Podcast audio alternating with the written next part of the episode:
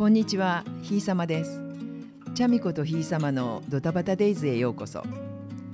我が家は視覚障害者の夫ダデオ、私ひいさま、娘チャミコと夫の五郎ちゃん、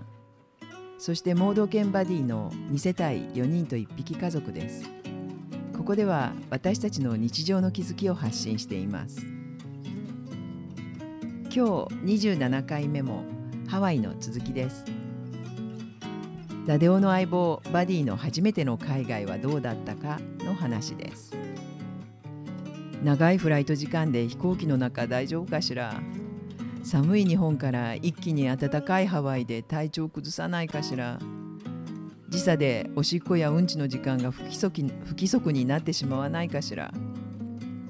乗車拒否や入店拒否にあったら出発まで次から次へと思いつく私の不安をよそにバディは本当に普段通り旅を通してずっと元気でいてくれました飛行機は一度国内旅行で経験済みだったためか離陸の時も「えどうなるの?」という目で不安そうにするでもなく私たちの足元に伏せて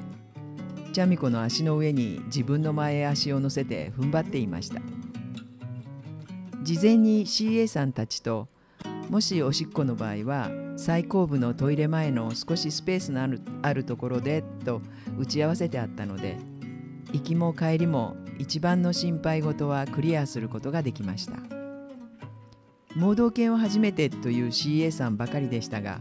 バディは皆さんからお褒めの言葉をいただきました。25回目の配信で日米両方の動物検疫所に提出する書類が煩雑だったということを話しました。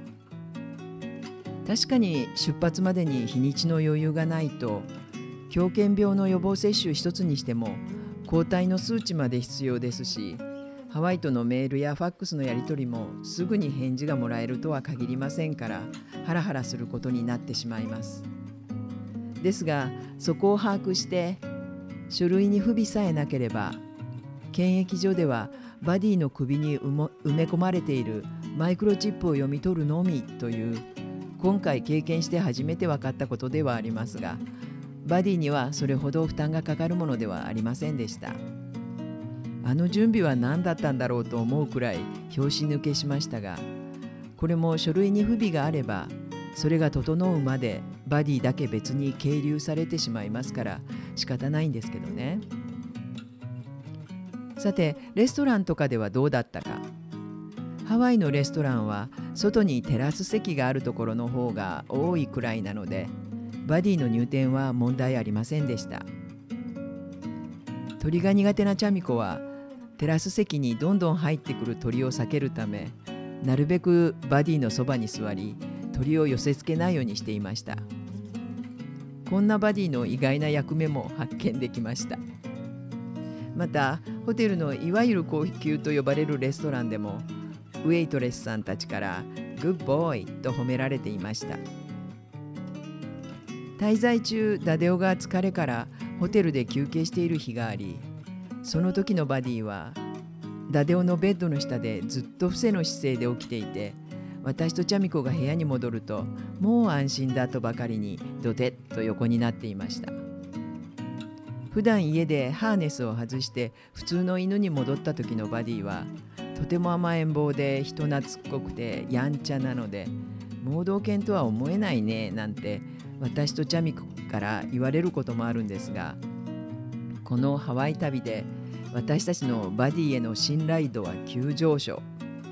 ほんと見直したよ。あなたやっぱりできる子なのね。